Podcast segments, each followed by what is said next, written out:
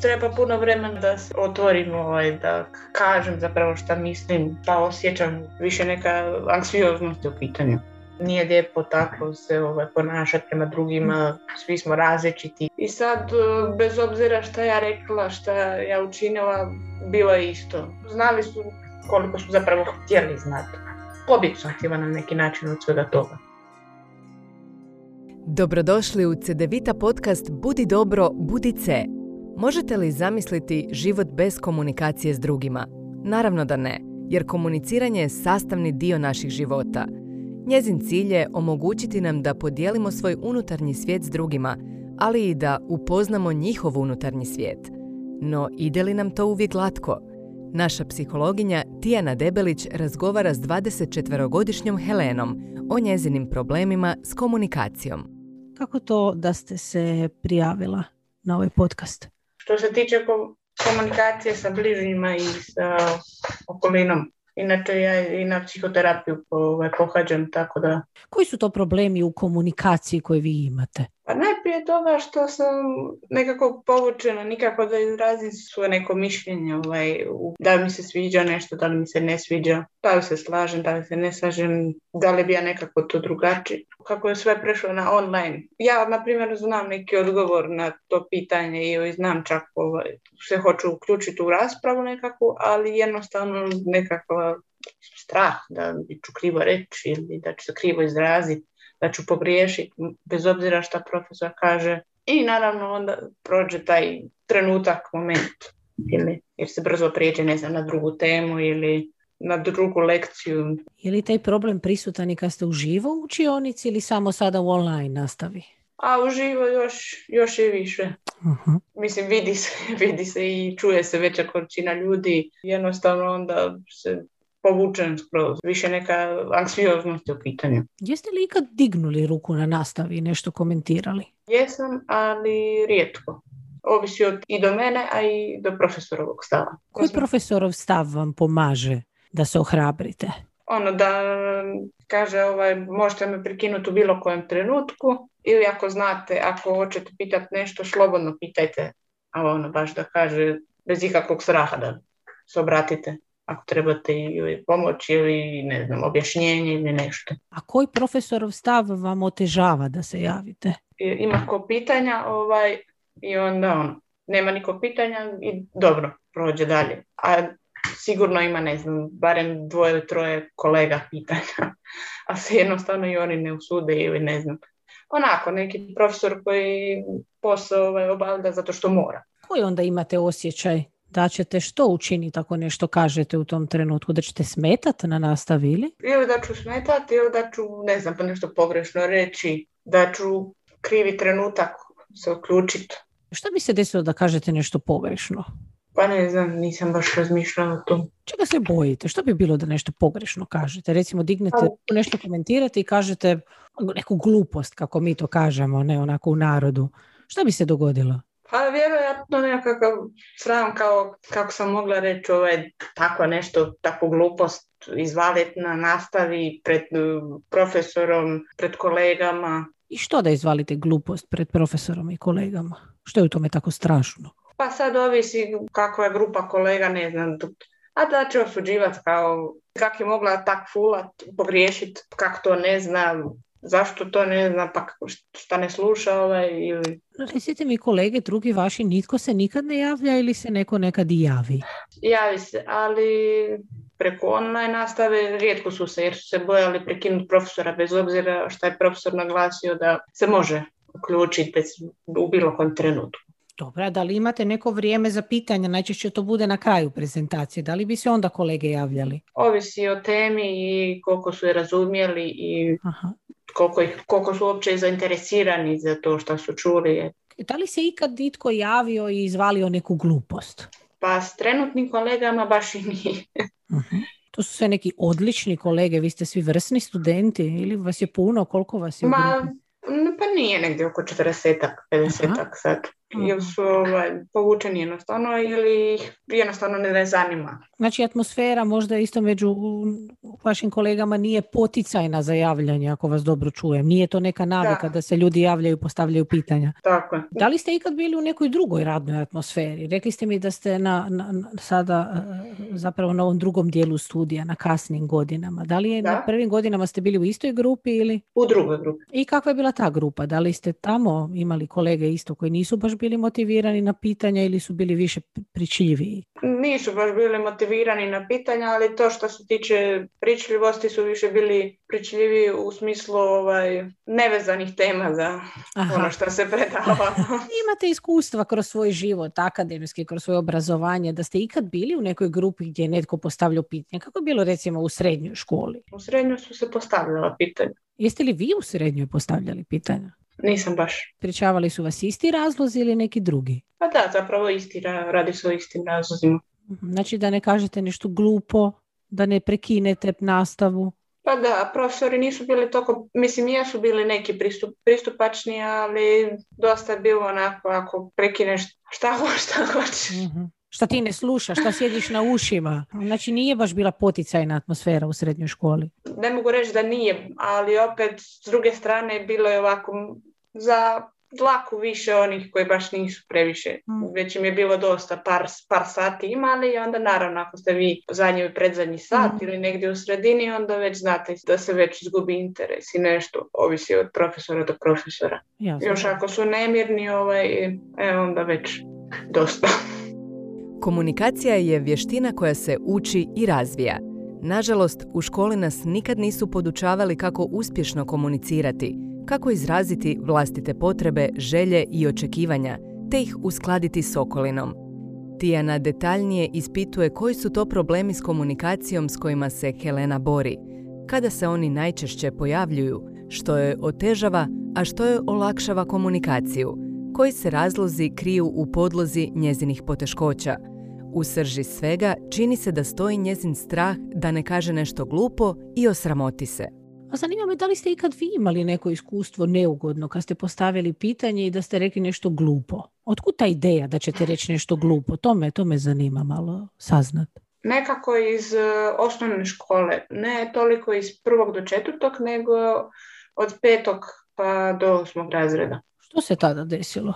Pa tad sam onako bila izložena nekom vršničkom nasilju, ajmo reći, nije fizičko, nego više psihičkom nasilju. uh I sad, e, bez obzira šta ja rekla, šta ja učinila, bilo je isto. Pa to smo radili, pa to kako to ne znaš, joj. To, to bi vršnjaci vam tako rekli? Ne baš tak direktno, ali u tom smislu.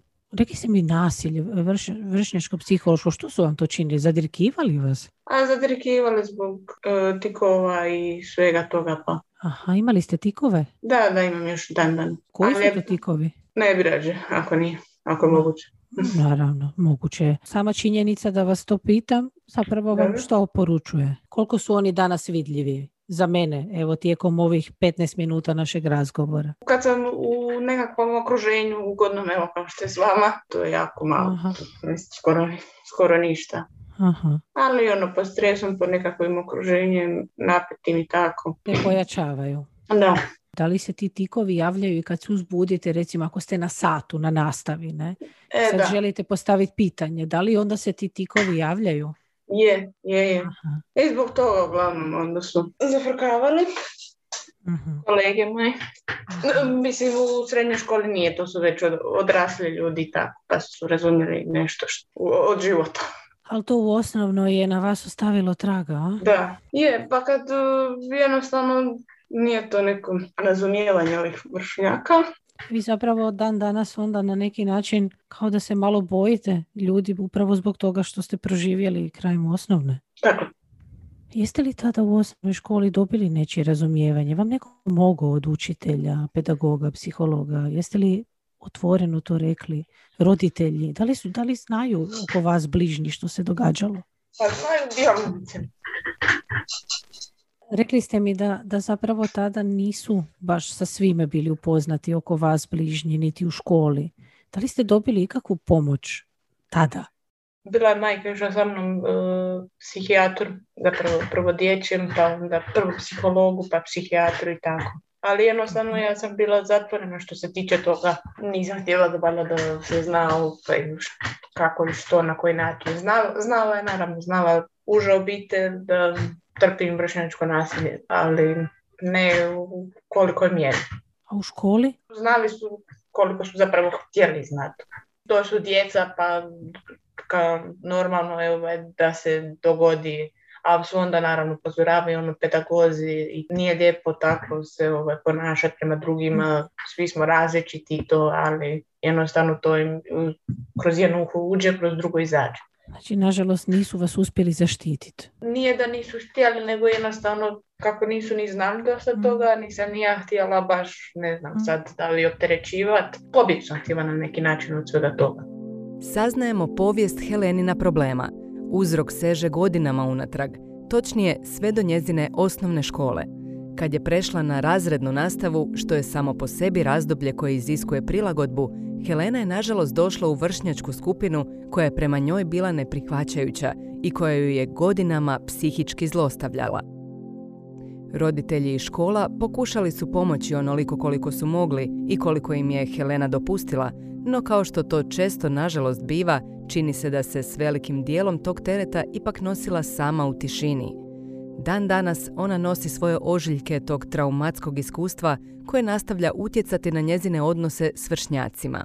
Već par puta ste prenijeli mi ovu poruku nekog smetanja, tereta, kao da malo sebe doživljavate kao teret, kao smetalo. Pa možda zbog svega toga.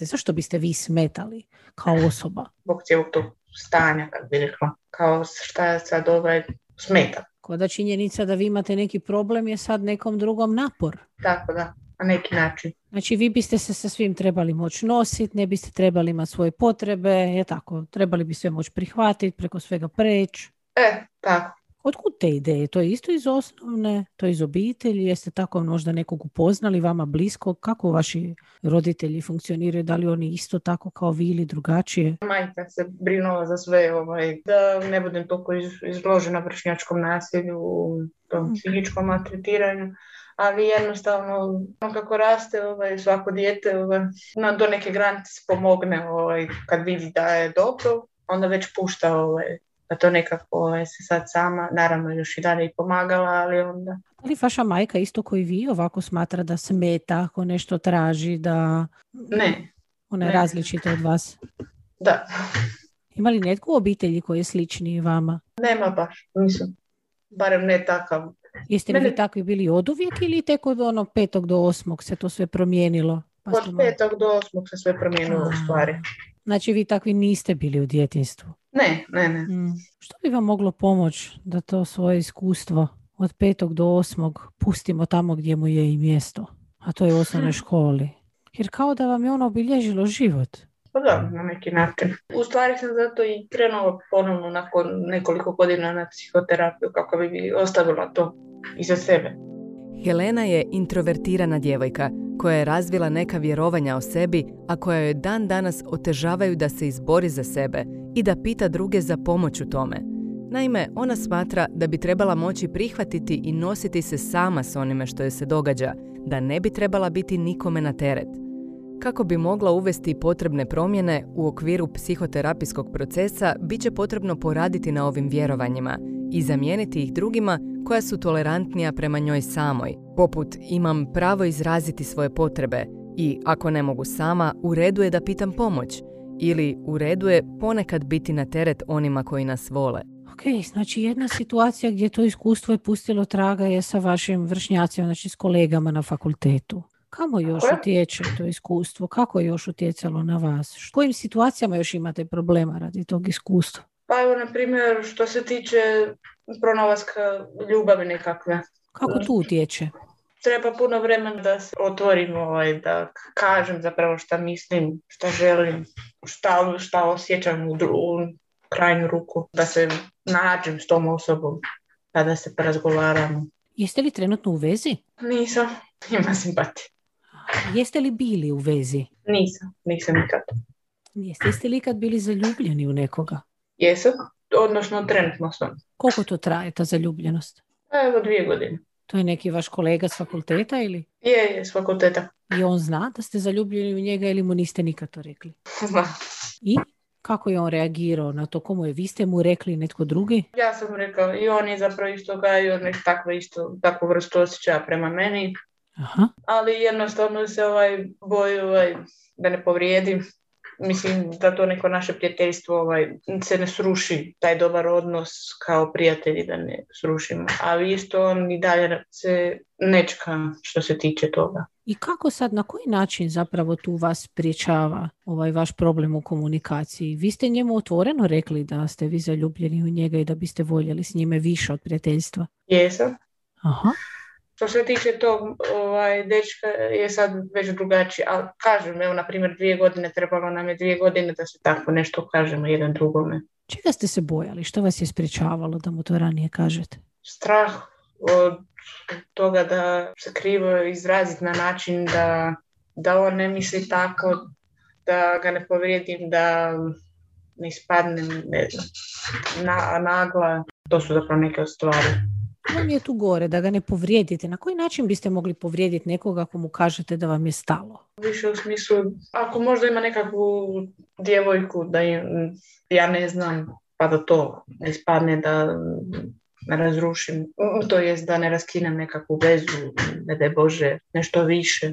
Kako biste vi mogli raskinuti neku vezu čisto svojim priznanjem da nekome kažete da vam je drag? Kažu različiti su ljudi i različite su reakcije. A ja ga nisam toliko do- dobro upoznala. Aha. Dobro, sad kroz te dvije godine jesam, ali ovaj, inače ga nisam baš nešto previše znala jer je dosta isto povučen, isto je introvert. Aha. Nije bilo nikakvih informacija, nekakvih naznaka. Niste htjeli riskirati.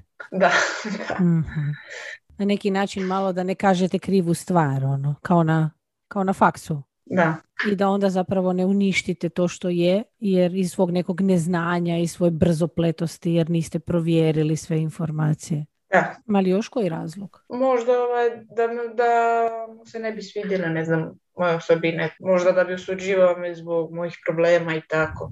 Znači opet malo preslika je tako osnovne. Osuđivat će me, odbacit će me. Da, makar je on zaista pokazao i puno razumijevanja i mora priznati i neke ljubavi i tako.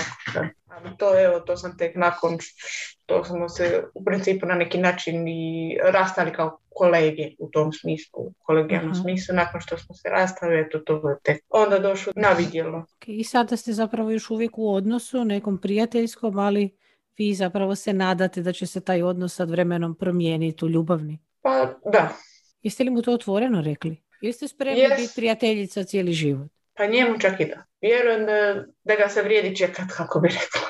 Bez obzira bilo to dvije, tri, četiri godine, dobro, baš pet, ali on, kažem, vrijedi na neki način.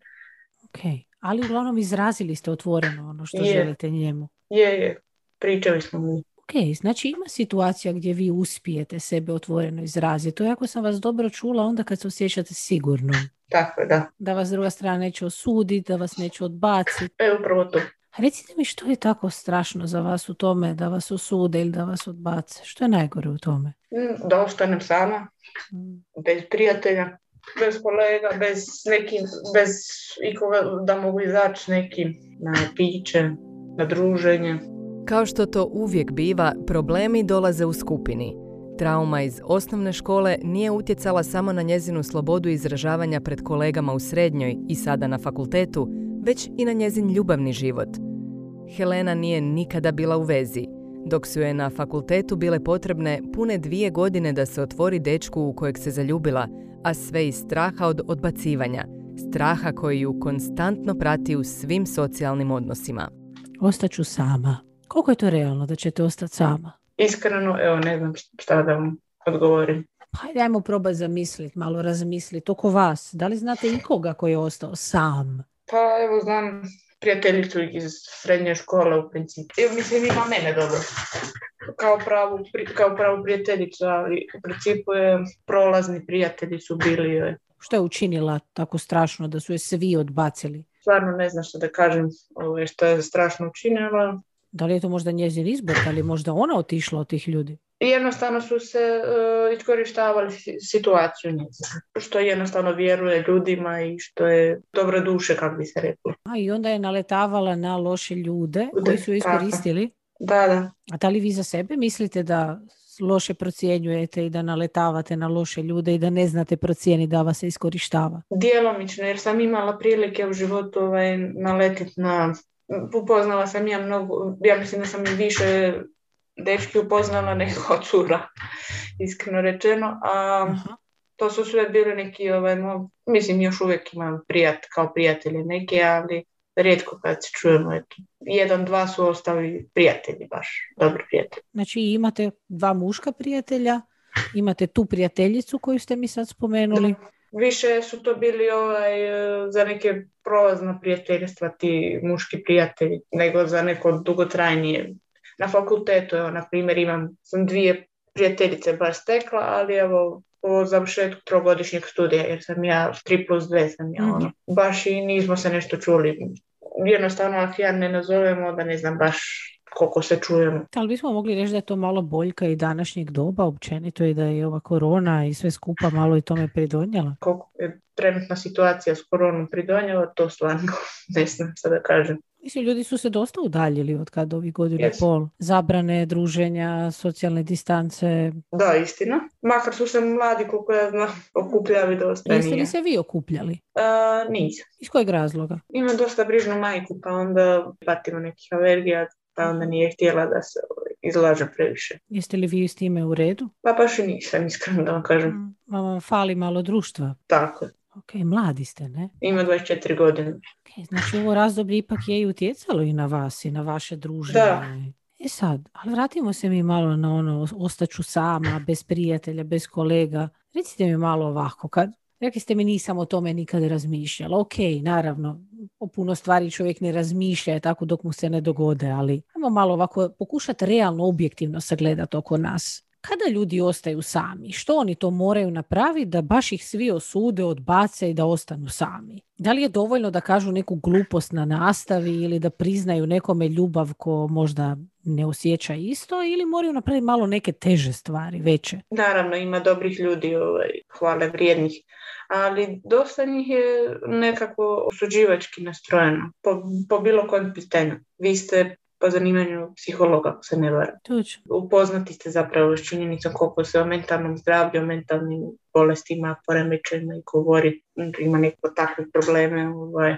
Naravno, slažem se s vama i tako da mi moramo živjeti u nekom društvu, ne i sad. Ali da li možda bi bilo dobro da i mi malo revidiramo naš pogled na to društvo, jer znate, ja se pitam, ako baš moram po svijetu ići stalno lagati, glumit da sam nešto što nisam, netko ko nisam, onda možda ti ljudi ne zaslužuju moje vrijeme. Da li se ja baš stvarno moram svidjeti svima ili je dovoljno da imam tri, ma pet prijatelja ljudi koji me vole? Slažem se u potpunosti. Kažu da je jedan, zapravo da čovjek ima jednog pravog prijatelja. Pa evo, ako ih ima tri, zar nije to već jako puno? Je, istina, ali s obzirom na da, uh, ha, kako današnji mladi upoznati evo sa raznim društvenim mrežama, sa zapravo nekim lažnim prijateljstvima. Mišlju da ima se puno prijatelja, a u stvari se nema, sve neki virtualni prijatelji tako, s kojima se ne nađe nikad u životu čovjek. A govorimo o vama, o vašoj životnoj priči.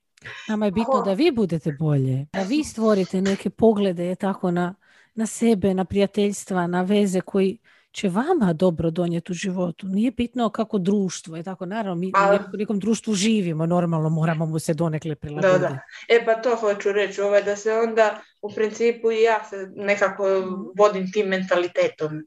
A da li vam to čini dobro što se vodite tim plitkim zapravo, je tako površnim mentalitetom? Pa baš i ne ali nekako sta, po nekakvim kao standardima živim. Evo. Jednostavno kad, kad čovjek živi po nekakvom sad ovisno o karakteru čovjeka i primjer ja sam tako ovaj, u tom nekakvom začaranom krugu, kako u kojem je ovo ideal, ideal, ne znam, ideal ljepote, ideal mm. društva. Ne znam da li će vas iznenaditi, sumnjam, možda i vjerojatno i neće, ali ja, vam, ja imam i ljude i žene puno stariji od vas i u blizu 40 koji imaju problem s društvenim mrežama i tim idealima o kojima vi pričate, ne? I muškarce isto. Tako da, nažalost, to je jedna boljka našeg doba. Ne? Niste samo vi u tome, a vi ste još više, Da. ste mlađi, je tako? Da, Nekako nam je cilj, možda vam pomoć da vidite koji bi trebao biti vaš ideal, s kojim se vi idealom osjećate ugodno. Ajmo pustiti na stranu je tako društvo, ne? Ne mora društvo nužno ni sve o nama znati, je tako? Mi ne idemo po svijetu pa tako da je. nam na majici pišu svi naši problemi, da li imamo psihičkih, fizičkih poremećaja, potpuno je relevantno, ne? Da, Mi ne moramo svima podastrijeti cijelu svoju anamnezu kad se s nekim nađemo na kavi, s nekim poznanikom da, ono što nam je bitno je da što prema društvu imamo one neke osnove, je tako ponašanja, norme koje ha, moramo zadovoljiti, je tako donekle da bi bili pristojni u društvu, rekli bismo, je tako da ne povrijeđujemo tuđe slobode možda, a onda naš privatan život. S kime mi zapravo živimo? I za koga je on bitan? Za one koji vrijede. su one koji vrijede. Da li bi vam taj pogled, naravno, ne od danas do sutra, ali kroz vrijeme, Da. da, li bi vam on mogao malo pomoć da se malo opustite možda, da zapravo vidite da, da zaista se isplati malo nekad možda bojat, pribojavat, eventualno što će reći pa nama najbliži ljudi. Jer selo će uvijek pričati, je tako? Tako, tako. Mislim, čujte, možete biti Maja Šuput pa vidite da svašta o njoj opet pišu novine, mislim. Da, da. To što smo poznati, ne znam, jako lijepi, bogati, opet nas ne štiti pred, da pače. Onda smo još više pred povećalom, je tako, jer onda se stalno o nama priča i piše. Jer smo mi malo, ovi nepoznati normalni ljudi, malo smo čak i zaštićeni. Ne? O nama pričaju samo naši razredi, naši kolege na poslu ili u kvartu u kojem živimo. Da, Ali selo će uvijek pričati, uvijek će naći, što ljudi uvijek nađu, nešto što im ne, odgovara. ha točno. Tijana ispituje Heleninu negativnu misao ostaću sama i njezinu utemeljenost i objektivnost, a sve s ciljem kako bi joj pomogla osvijestiti koliko joj ovakve misli i uvjerenja otežavaju željene promjene. Saznaje tako da je Helena preuzela mentalitet društva u kojem odrasta. Što više prijatelja imaš, to više vrijediš. Iako je većina tih prijateljstava površna, lažna i bazirana na broju followera po društvenim mrežama.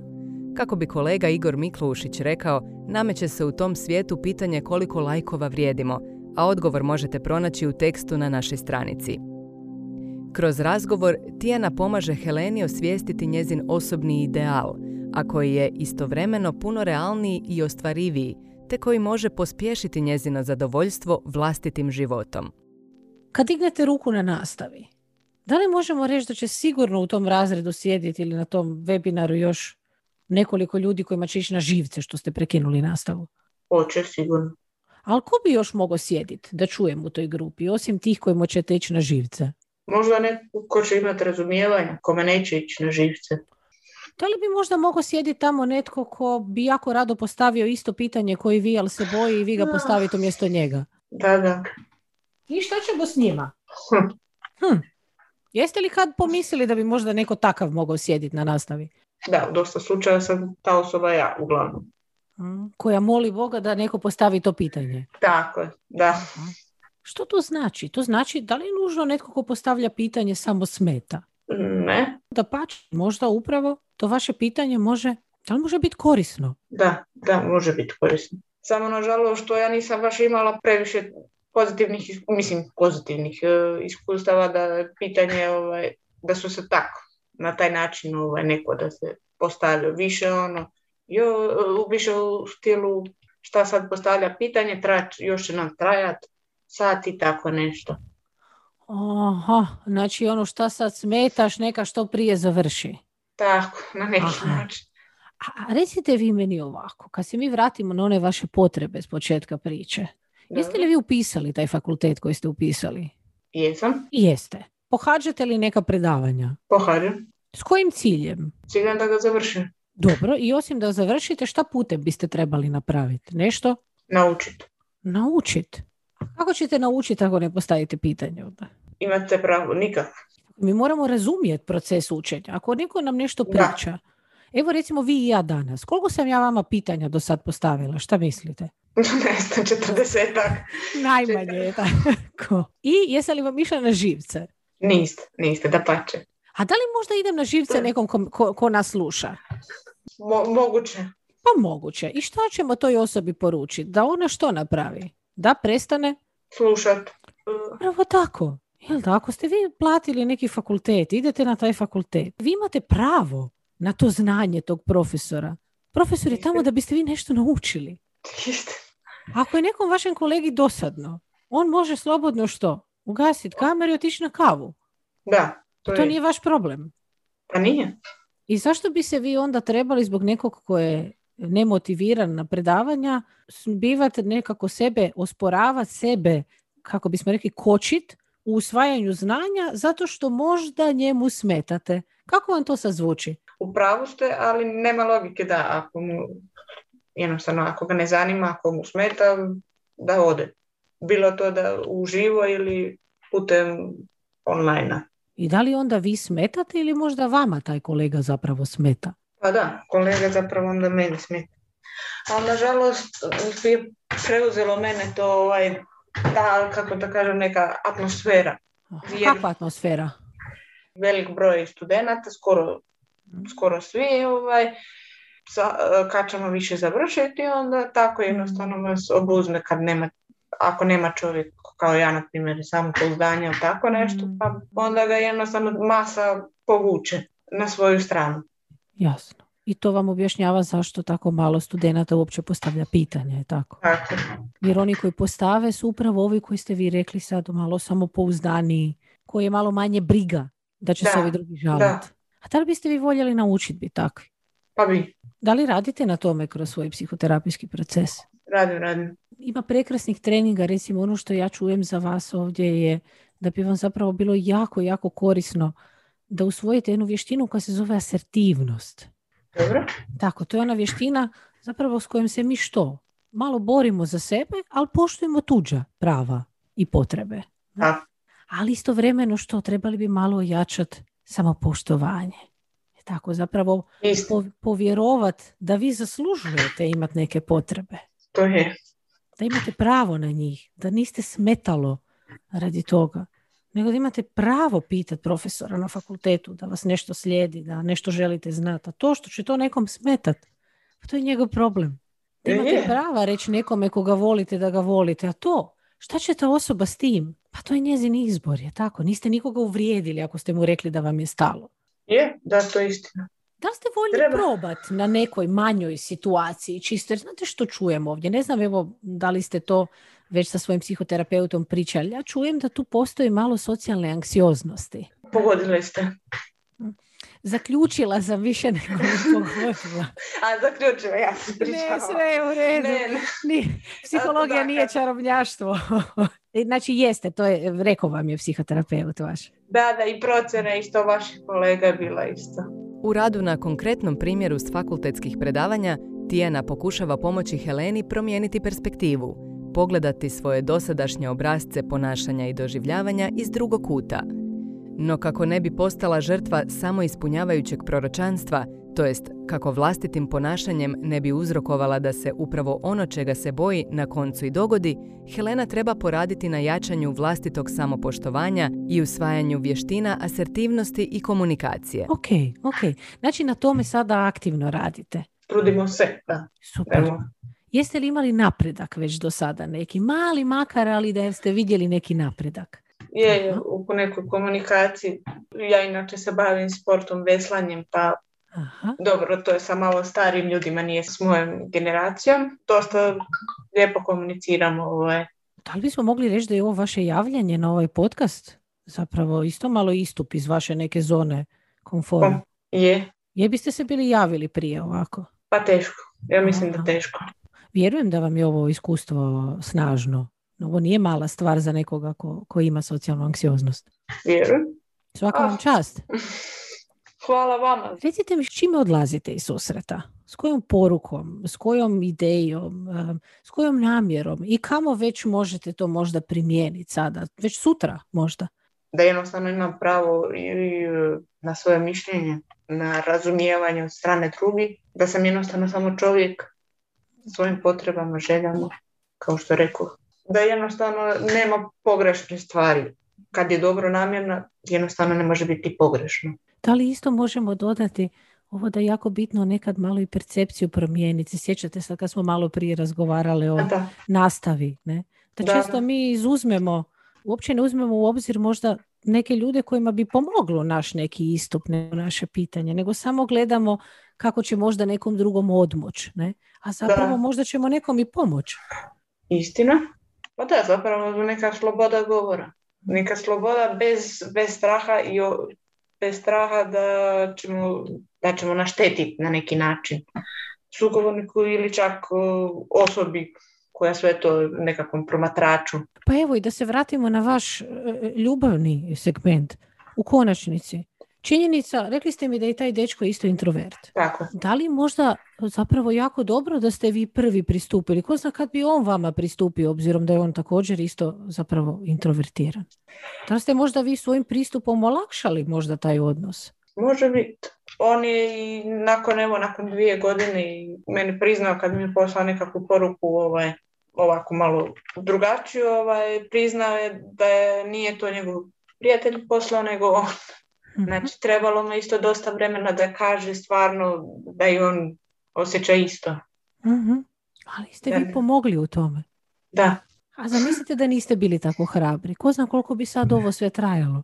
Je, da, još bi moglo potrajati. Znači, što želim? Samo otvoriti drugi pogled. Ne? Da, istina. nekad možda ne nužno krenemo uvijek od aspekta ja ću smetat, ja ću pogriješiti. Govorim ah. kako je zapravo nam jako često bitno pogledati drugu stranu priče. Tako, ne samo krenut s ovog aspekta da ćemo mi nešto zeznut, da ćemo nekom smetat, da ćemo pogriješiti, nego možda da ćemo pomoć, da ćemo nekog potaknut, da ćemo nekom napraviti uslugu. Istina.